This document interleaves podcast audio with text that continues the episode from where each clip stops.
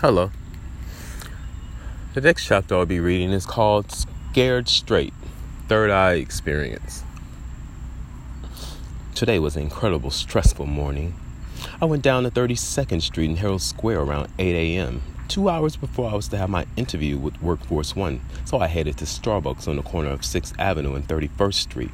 I ordered my cup of coffee, waited, but a Latina female who was making the coffee behind the espresso machine was taking her time to pour my cup of coffee.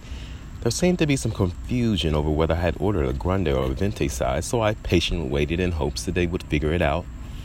After seeing several people grab their drinks and leave, I was growing impatient, so I walked up to the bar to see what was up. But I got the you're not important look from the Latina, and then I snapped. I told her, if you don't make my coffee, I'm gonna put a spell on you while giving her the evil smile. Her face turned bloodshot red as I peered through her eyes. I did not know any spells, but if looks could kill, I might as well have been the voodoo witch doctor. She began to give me some mouth. Then she walked away from the machine and went over to an employee and whispered something in his ear. I was not taking this crap any longer, so I pulled out my phone and began recording because if I was going to be the next Philadelphia Starbucks victim, I needed proof. Eventually, some heavy-set white girl nervously stepped into the Latinos girl's place and frantically makes my coffee. I could not I could see her shaking her her hand shaking the entire time, so I assumed my powers were very strong to evoke such hysteria all over a cup of coffee. An act of assault was on my life, and if I was not careful, I was going to get away. I was going to get myself into a whole lot of trouble. So it was important that I maintain my composure and a smile for the sake of society's insecurities. The reason why I felt this way was that madness did not start there. It started on my commute to Herald Square, where I had to tell a white guy not to stand next to me because he was also behaving weird as he picked up on my energy, and he suddenly became flustered next to me. I told him I had anxiety and I was and he was agitating it, so he walked away from me, moving to the other side of the car. Then my anxiety immediately left. I was not in the mood for another person's confusing energy when I was confused about my own energy. I did not ask for none of this evil to come on me, so I should not be mistreated for something I had no control over. I set out to have a good day, deciding to take my coffee and walk over to Herald Square to wait until it was time for my interview. Suddenly, I began noticing that people were walking into the square were turning and taking pictures of me on the low. Random white people while commuting would abruptly stop turn and start paying attention to me. Then their demeanor changed. The faces did not look pleased to see me there. I became fearful in that instant, not knowing why everyone was walking in by, looking in my direction with an evil face. It was something out of the 1999 film Stigmata. I looked across the street and noticed the man taking a picture in my direction. Then he quickly looked away when he saw me noticing him. It was in the middle of rush hour, and I was from a distance. I could see people from behaving strange, looking in my direction, then looking away, or walking in the opposite direction altogether. I cannot help but feel it was all due to this curse put on me. Some people looked scared and moved speedily, speedily along to get out of the square. I needed spiritual guidance fast, so I called my aunt, Aisha, to have her find a spiritual leader to call me and explain to me what was happening to me.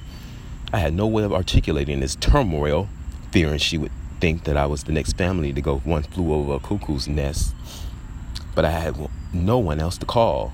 After ending my call with her, I noticed that two white guys easing around me, then cautiously sit on a nearby bench. But they were not looking over their shoulders in my direction. What did they perceive about me? I wondered as I tried to ignore them and concentrate on something else. I realized I was witnessing some my subconscious being projected out right before my very eyes, and it was not pretty. I literally thought I was going to die, so I called my friend Kat, who told me that my anxiety was being fueled by my thoughts. The energy became increasingly intense as people reacted profoundly to my aura. I observed people looking from every direction, some taking pictures, some people's faces looked menacing. So I hid behind a bush to avoid detection, but it was no use. My pineal gland was open, and all my fears and anxieties were projecting out in plain sight, revealing to me those whom I've had harbored the resentment for. I saw everyone evil's thoughts as their faces turned grimacing. When I no longer felt safe behind the bush, I held behind a food stand to avoid being seen, but I noticed people across the street who spotted me out and gave me an evil look. My heart was beating a thousand miles per hour, and Kat kept trying to calm me down, telling me to think positive thoughts. Or go to YouTube and look at babies laughing. And then I hit near a pile of scrap metal, metal next to a recycling bin. But when people entered the square, they started looking perplexed and weary, not knowing where the energy was coming from. Men looked vindictive, having a look of confusion on their face. If only they knew I had no, no control over or understood what this frequency was on myself, nor did I desire to be on any frequency. I just wanted to be human and find employment. God damn it. I thought the fear would finally overtake me and drown me, but Kat kept telling me to take control over my mind, and there was no real threat. My secret was out but I did not know what secret I was keeping.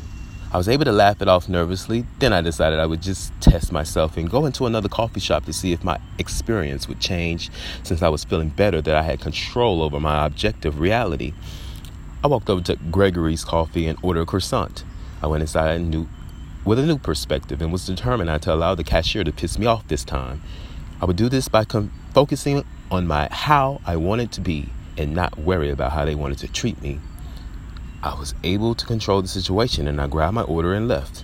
This was music to my ears because I had left felt that my subconscious reality was out of my control, but it was all connected to me controlling my own thoughts and emotions. I was now aware how thoughts affects our external reality of reality and the experiences that come with it.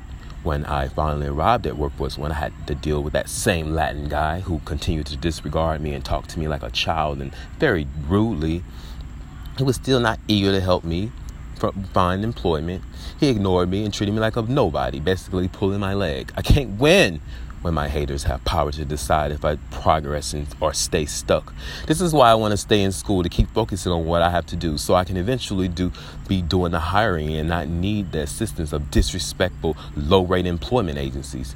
When it was all said and done, he wound up sending me away with a piece of paper and told me to come back in a month because the position had, had been filled I cannot believe it. Here I was thinking I was finally out of the fire, but the fire keeps popping up like wildfire every place I try to, to better myself.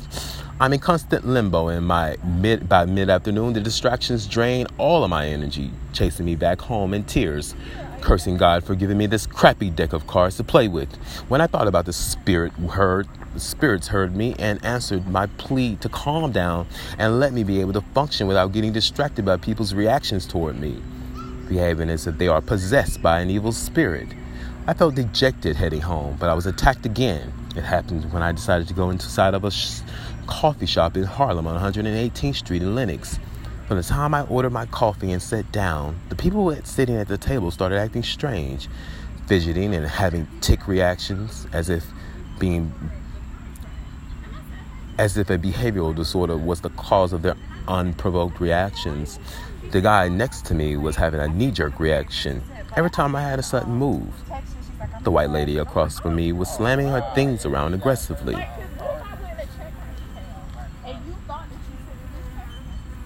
The black girl next to her was staring at me with a pissed off look on her face. Then she jumped up, huffing annoyingly, then left. A white European came in and sat down, and that is when all hell broke loose. I had my earplugs in trying to concentrate on studying, but they were doing the most kicking the seats, steel chairs, making loud noise, looking at me nervously, moving in a catatonic fashion, all appearing to be directed at me in some attempt to intimidate me, of course. It persisted for at least 10 minutes, but I held on and stayed focused but my heart was beating out of my chest with anxiety. I truly needed to test myself to see where this would lead, but I literally felt my safety was being threatened and my mind was going crazy over why this was happening. I was able to control my mind long enough till they all left, but all the while the guy on his computer next to me was not leaving so fast, even though he was clearly uncomfortable and looked tense. Then he stood up to stretch in order to relax his muscles. The girl across from him stood up and moved her computer next to me as if that would intimidate me to leave, but I turned my head away, pretending I was not paying attention. Two black women entered the, city, in, entered the seating area, but they took a seat uh, at another table, but they stared at me the entire time. One of the employees of the coffee shop was working nearby, changing the trash bags aggressively and staring in my direction the entire time. Even the customers standing at the counter at the front of the cafe hesitated to come sit down and drink their coffee, having looks of terror on their faces staring in my direction. I was literally in hell, but I kept focusing on my schoolwork. Eventually, the employee closed the internet tables area, so I had to leave. The next morning, I went to church and though I was there physically, my emotions were vacant. There would be no crying, screaming, dancing, and hardly any exuberant praise. I was apathetic at how I felt. I received the message, but I felt a bit defeated, yet not broken in the point of my repair, of no repair but because the pastor's encouragement helped me regain some hope for the brighter morrow. I went home and listened to Oprah's Golden Globe speech where she says, One thing I know for sure is that your greatest power comes from your living your greatest truth. End quote. This brought tears to my eyes as I thought about living my truth, exclusively reserved to honor God and value myself. I did not have a sparing moment to give to others low expectations of me I did not have the energy to feed into people's not respecting my uniqueness. I did not have any more time to think about other people's opinion and how could somehow keep me repressed and uninspired, continuously going in hurdles trying to lessen the psychic pain of rejection. This time is the time is up while I simply give my power away for the psycho- like psychological cost of being left alone. Maybe God did not want me to be left alone. Maybe he was requiring that I stand up and stand out and stand up for him. And if not for him, stand for something. But I could not go another day living out somebody else's life, having somebody else's intentions for my life. I wanted to taste the sweetness of life that only courageous warriors know this taste too. The sweetest ex- this sweetness extracts like a sore tooth the infected reality we once thought was our painful future. But as Oprah says, the time is up where no one has to say me too.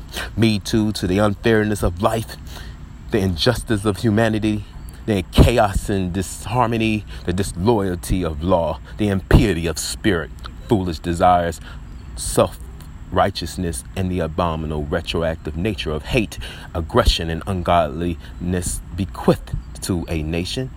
I was determined to go back to church, not claiming any of these social politics cascading around the congregation. I would not allow my thoughts to be subsumed under the heavy yoke of paranoia, self consciousness, and distrust.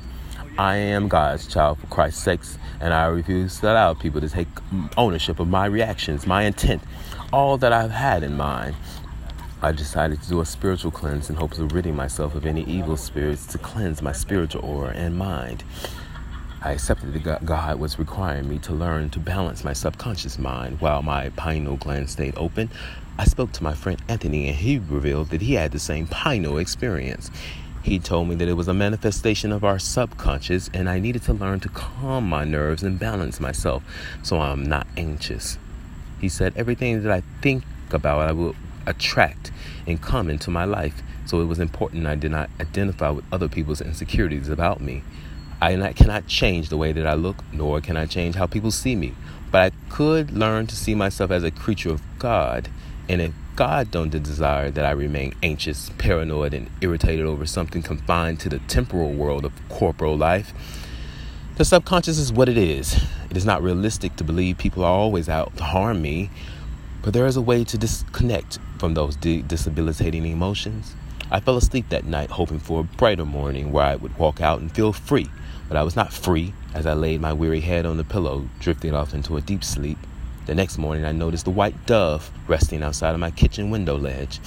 A white dove is believed to be the symbol of the Holy Spirit in Christianity, symbolizing peace, love, and honor. Christian iconography shows Jesus being blessed by the Holy Spirit with a white dove formed during his baptism. The Egyptians believed that a white dove is a symbol of innocence. I figured the bird could have been hurt, but why did it choose my window to heal its wound? Maybe it was there to heal my wound or to act as protection from evil spirits. Before rushing out the door, I decided to sit and meditate for 10 minutes, closing my eyes and taking deep breaths in through the nose and out through my mouth. I thought of nothing but stillness. Then I left for the train to take on the world with gusto. I noticed the man staring at me rudely on the train, showing a stance of aggression in an attempt to invoke superiority, but I was but I changed my perception and saw it as an opportunity to make eye contact. So I gestured a smile and maintained a pleasant demeanor instead of showing hostility. The opportunity for least aggression allowed me to discover a new way to inject the kind of feeling that I wanted to put out into the environment. Freedom comes when I free myself from life's ugly influences and, and adopt an egalitarian approach to life, respecting the dignity and value in every life, no matter the effort it takes to get there. Yet I was forced on personal aspirations and devaluing the deep, the need for empathic human connection. I wanted to be in a space of unmovable control despite the elements. My nervous system was improving as a result of my meditating. I needed to figure out why there was a block in my mind to where I found it difficult to devote time in writing to my memoir. Why I felt a social aversion to progress in the sense that I am striving for wealth with no real plan how to get there. The ideas sound good and nice, but did I have a wealthy mind? Was my mind on the level where my heart wanted to go? I needed to love all people, no matter what the traumatic memories are. Yes, I have been hurt by black people. This is unmistakable. People get hurt all the time, and I am no rare exception. I needed to hurt so that I could fix a lot of the insecurities in myself as the black man and as a gay man. Letting people hate me pushed me to rise above the vulgarity, where I come out victorious in my mind and eventually in my heart. Though I need never forget who was wronged, who has wronged me there is power in self transformation. I did not think I was racist, and I'm not obviously, but I did think that I was a little hurt and wounded, and this hurt turned outward, directed at black people. I realized I was fighting more for courage than trying to control my environment.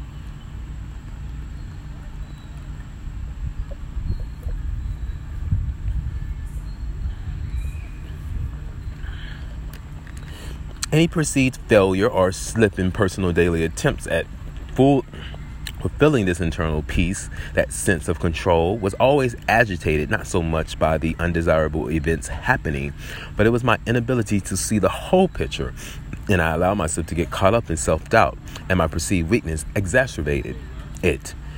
What I considered to be moral life was constantly threatened by never feeling strong and courageous enough to practice it. I could choose to practice living a reactive life or practice turning this around and learn to let God help me create a reality more conducive to my idea of of morality. Fyodor Dostoevsky, Dostoevsky, I always mess his name up. Dostoevsky, a Russian novelist, quotes in The Dream of a Ridiculous Man I will not and cannot believe that evil is the normal condition of mankind. End quote. I will not. I think I started out my efforts towards happiness with this pretext to springboard me forward towards actualizing this preconception or notion. I was fiercely, fiercely determined to elevate my worry over this matter. I refused to believe I was powerless over my experiences in an evil world I sought out to change my perceptions, but not the condition in which I found myself. God made humans and they are detestable. Even I can be annoying to a degree. So, coming to terms that I was no saint, nor did I lack the ability to be as detestable as any other mortal human being, I ultimately relearned to relax. I should not have to live by some mantra of being consciously woke, but I should live by some by what attunes me to what is good for my spiritual growth being connected to God unifies me to what good is for the world. My personal attachment, whether it be alcohol or sex or marijuana, only becomes extreme when there's a desire to reject them. The desire to reject, I think, comes from an internal phantomable, phantomable awareness of the essential quality of harmony and balance, attempting to recalibrate itself I realized I was more concerned with the mechanisms and processing of the brain rather than the explicit outward expression of change. I was more focused on how with with what makes people behave the way that they do, not necessarily what I, what I was doing to myself as a result. What were those neuropsychological procedures the brain goes through when the need for change is impressed upon? How was I to understand how influenced my, how I influenced my own arrest and what was the un- universe needing from me thereafter? Why was I not immediately willing to adopt new concepts in my life after I gained consciousness of self after negative consequences? I think it's how my brain is wired. Enculturation is a sure way that we develop an institutionalized constitution of self, and this takes all the requirements away from us and puts it on society or God when we refuse to do the work while believing God will do everything in His own time. We hinder the process. The process being going from a differentiated modality of mind to a more instinct constitution that guides a deep fundamental restoration of brain chemistry, which ultimately leads to a better, fulfilling life. Now, applying this to religion, I think it would help if I helped God while helping myself. I do not have the patience to explain all the details of pure consciousness, but it has something to do with restriction, along with certain ritualistic practices prayer, mindfulness, self love, courage, and most importantly, having the faith that we are worthy enough to standardize what we envision for ourselves. I know I cannot change the trajectory that God has me on. It is like push, being pushed down a hill that is so steep that you cannot stop yourself, nor do you have the power to maneuver around the stumps bumped into on the way down. In the end, I come out more broken and bruised, but it's better than, than never having to, courage to jump on my own. Pastor Mike talked about leaning into our failures, and if I view my the stumps like I view my failures, I know that I cannot prevent myself from colliding into the stumps while moving at the rate that makes it impossible to avoid hitting the stumps. This gives me two options. I can slow down and lessen the blow of the stump, or I can see the stump as abundance and bump into them with grace and roll into my destiny, taking up with each stump, every stump, and remembering how hard it felt and how it changed me. Because it is not as important that I come out saying that it was worth it but it is coming out saying, had it not been for Jesus, I would not have made it. This is not false pride or displaced regret, but true graciousness comes when you take on the obstacles as your own and wear it as a badge of honor because you know that the obstacles are giving you purposely are giving you to you purposely to strengthen the gift God put in you. He, God, is aware that we cannot fully understand how these forces work, nor do we have the capacity to understand why obstacles happen when they never act when we've never asked for them. But by renewing of the mind, we come to a resolve that transcends all understanding of purpose. God breaks us not to sow anger and frustration, but He allows us to experience the pain, the anger, and the annoyance. So we are left with no other way to see Him then we finally get ourselves over ourselves and get to know God. It does not make sense that we swear to be ac- accurately justified when the blame for the op- when the blame for the obstacles seem to point directly to God, yet we never fully grasp how much God cares for us, that He's willing to be cursed out by us and even rejected, so that we can feel His grace even when we are at our most darkest hour, and yet He is okay with not getting all the credit because why would he expect credit when we never knew that it was due? I hearken back to Oprah's poignant speech Time is up, not only for powerful men, but to an unjust system that seeks to leave open the, the wound that sets in the infectious mental plague in every paralyzed American since the foundation of this nation. I ask myself, how can I be like God when I, by doing so, automatically disarms a ferociousness, ferociousness of spirit that is determined not to repeat the past when it seems the present is moving in that direction? How do I not face every obstacle with confidence, leaving malice and resentment behind, embracing the challenge, seeing them as the only mode toward the likeness of God? Yes! My personality wants to predominate by not turning the other cheek at injustice, I cannot deny that God made me as determined as He made me fierce, sassy, and inordinately passion, passionate. I embrace it all and I accept it all. It's given to work into the texture of life, the special way it wants its mercy to be revealed no matter what people do, say, or what they believe. I know I was created for a purpose, and it is my responsibility to discover what that purpose is, though my ability remains unperformed. I've been living in New York for 25 months, and I have, and as I embark on the next 25 years, I want to do it differently when I started out. I want to do it with God's intent. That is how I know my intent is aligned. The subtle difference between my intent and God's is that my intent is ruled by my own mental and psychosocial experiences. This circumstance is influenced cognitively by those maladjustments present. Though my intent seems benevolent and good, my intent is set on personal glory, affirmation, and validation. God's intent humbles my ambitions, determines my fate, and He is not worried about outcomes.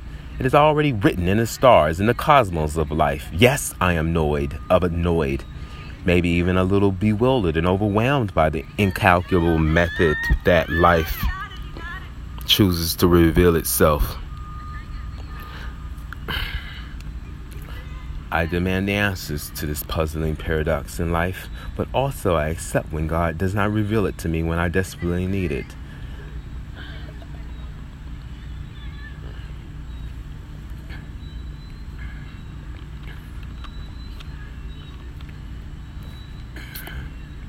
By resisting creating the malady in myself, this malady forces me to resist the heteronormative society they can only be considered normal as long as it is maintained by brute and vulgar assaults against free thinking humans wishing to break free. This dubious agenda was sure to be questioned by some genius finding a hole in the system and attempting to change the whole entire functionality of it. If it isn't, if it's broken, if it's not broken, fix it anyway kind of change. You know, life is so much sweeter when the mind can be managed freely and with this with least control keeping the mind malleable productive and rooted in proactive and selfless internal peace. The large society problems can only be healed by the often tedious pursuit of self-affirmative change. I'm sorry about the background noise. Uh, decepticons decided to come near me and make a bunch of noise around me as decepticons do. I later the larger social problem can only be healed by the often tedious pursuit of self affirming change. I admit I am powerless at times over my thoughts. I admit my thoughts have power and negative thoughts are powerful and act on the human spirit quite the same way a positive thought shifts the mood in a courtroom by the revealing of new crucial evidence that swings the decision toward justice. It is, con- it is a contagion that latches on to any and every receptive, any and everything receptive to its kinetic mechanism, mechanisms. I want to be clear. Had I known in the beginning that I would have to put up myself through so much to reach this clarity, I would have thrown in the towel from the start. But I don't ask how or why anymore. But the important and conducive question is asking oneself is when and where. When will I change and where am I going? This requires purpose as a strong sense that the purpose serves a cause. Without the cause, you can never quite have the effect. Now that I have the purpose and the causes to serve society, to make it a little bit brighter, all that is needed is effort, which requires action. This is tricky because I have my personality telling me to go after things that make me most satisfied and contented right now. But this purpose may not serve God's intent for my life. So, when I do begin this process of change for the good of humanity, it is vital that I accept that change might mean changing the personality, which may be hardwired to a corrupted motherboard with no antivirus installed to its machinery, keeping it safe. This is harder to do than anything else that serves the destruction of cohesion in society. More power, money, a better quality of life will not do it. It only sh- shows an ostentatious outward showing of what can one accomplish individually. But how does this serve the common good of man? How can I improve life outside of my bank account and the skull like kingdom created in my own delusional egoism? It's freeing to step out of one's own delusional egoism and stupid life and go back into society to ask the universe, what can I do for life? Then go out there and simply wait for life to happen. And we willingly and fulfill the needs of the universe requests.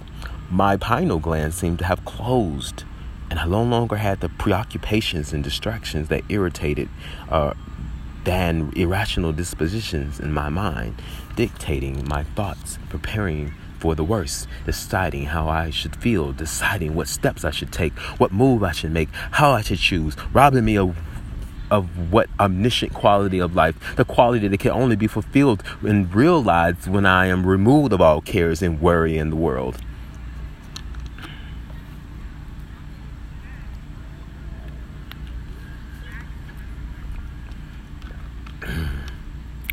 It felt I had ascended above the treacherous clouds.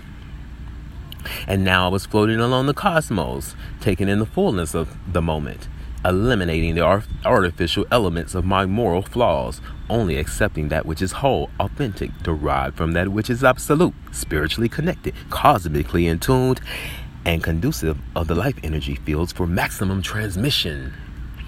I felt evolved the more elevated the sense the sense that I made may be, in fact, less influenced by life's earthly realm predicaments. Doing away with the concerns of mortals, their hang ups and gripes and moans, the way they unknowingly project their insecurities and weak faculties out into the world for the people to see, the way that they are attracted to low vibratory fields existing all around us and not having control, not even knowing how to handle the destructive flow of energy, feeling ourselves too powerless to influence all the things that they concerned me before seem so unimportant now, and the things that once mattered no longer matter anymore. From my hang-ups about race relations and inequality and justice, even my intolerances were now not energies I desired to care about. I am not obliged to assault people with dis- discourses when I see that their notions of me prevents me from making a positive impression upon them. Plato writes in Utopia If a man, say he, were to see a great company run out every day into the rain and take delight in being wet, if he knew that it would be of no purpose for him to go and persuade them to return to their house in order to avoid the storm, and that all that could be expected by his going to speak to them would be that he himself should be wet as them, it would be best for him to keep within doors and not attempt to correct their folly and preserve oneself. End quote. I can I can apply this to everyday society and not attempt to be concerned with the cares of the world, as I know my sentiments are of a spiritual nature and them carnal. According to astrological personality traits, I learned that all that I have been going through is a breaking free of the strongholds. A stronghold of caring about what others were thinking of me, caring about fitting in and belonging to a group. I never felt so disinterested as I do now. Far from the feeling of belonging, I am expanding my life by using the free yet operational method of pursuing the abstract and trying to push it into existence. Seeing the power in my blackness could be my B priority number one. Other races have so much to be envious of the black man about.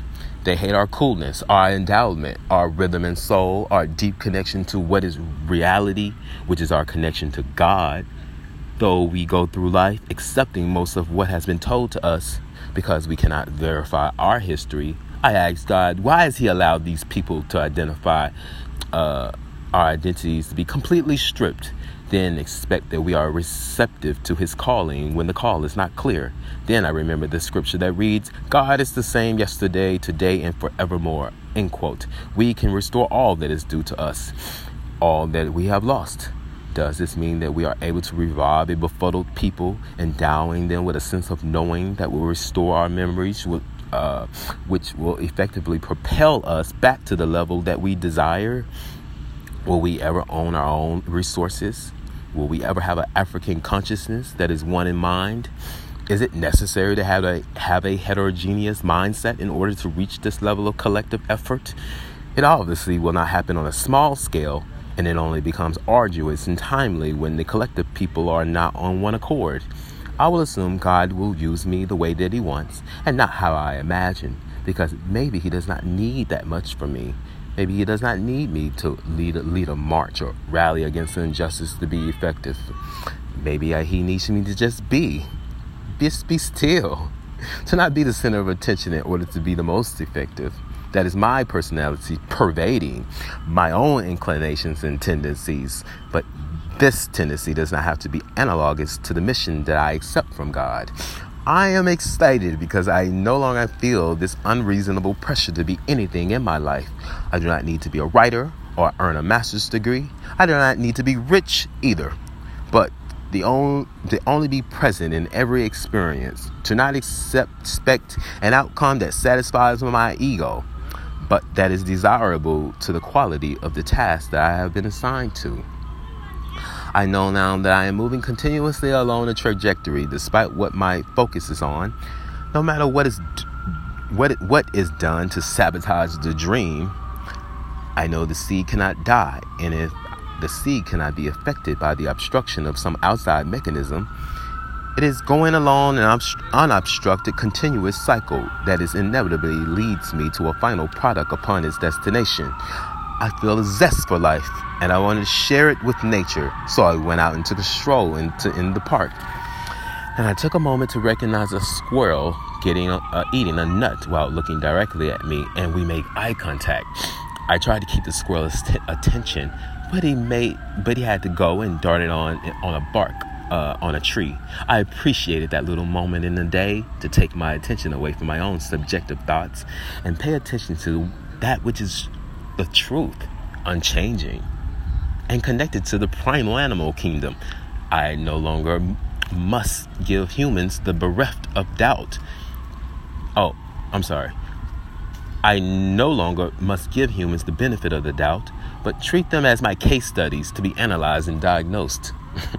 By destroying them in my eye as a person, I take away the threat of their humanity, as they no longer behave like humans, so I analyze them like test mice, then deal with my feelings on these pages, because I know for sure that there is no stopping the crazy mouse wheel.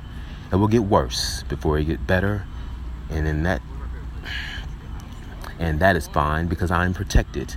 I have the arm length protection of the Almighty, and boy do I feel it now where it becomes where it once eluded me, where I felt disconcerted about the nature of humanity, being more shocked and appalled by humans' detestable and abject lack of concern for their own humanity.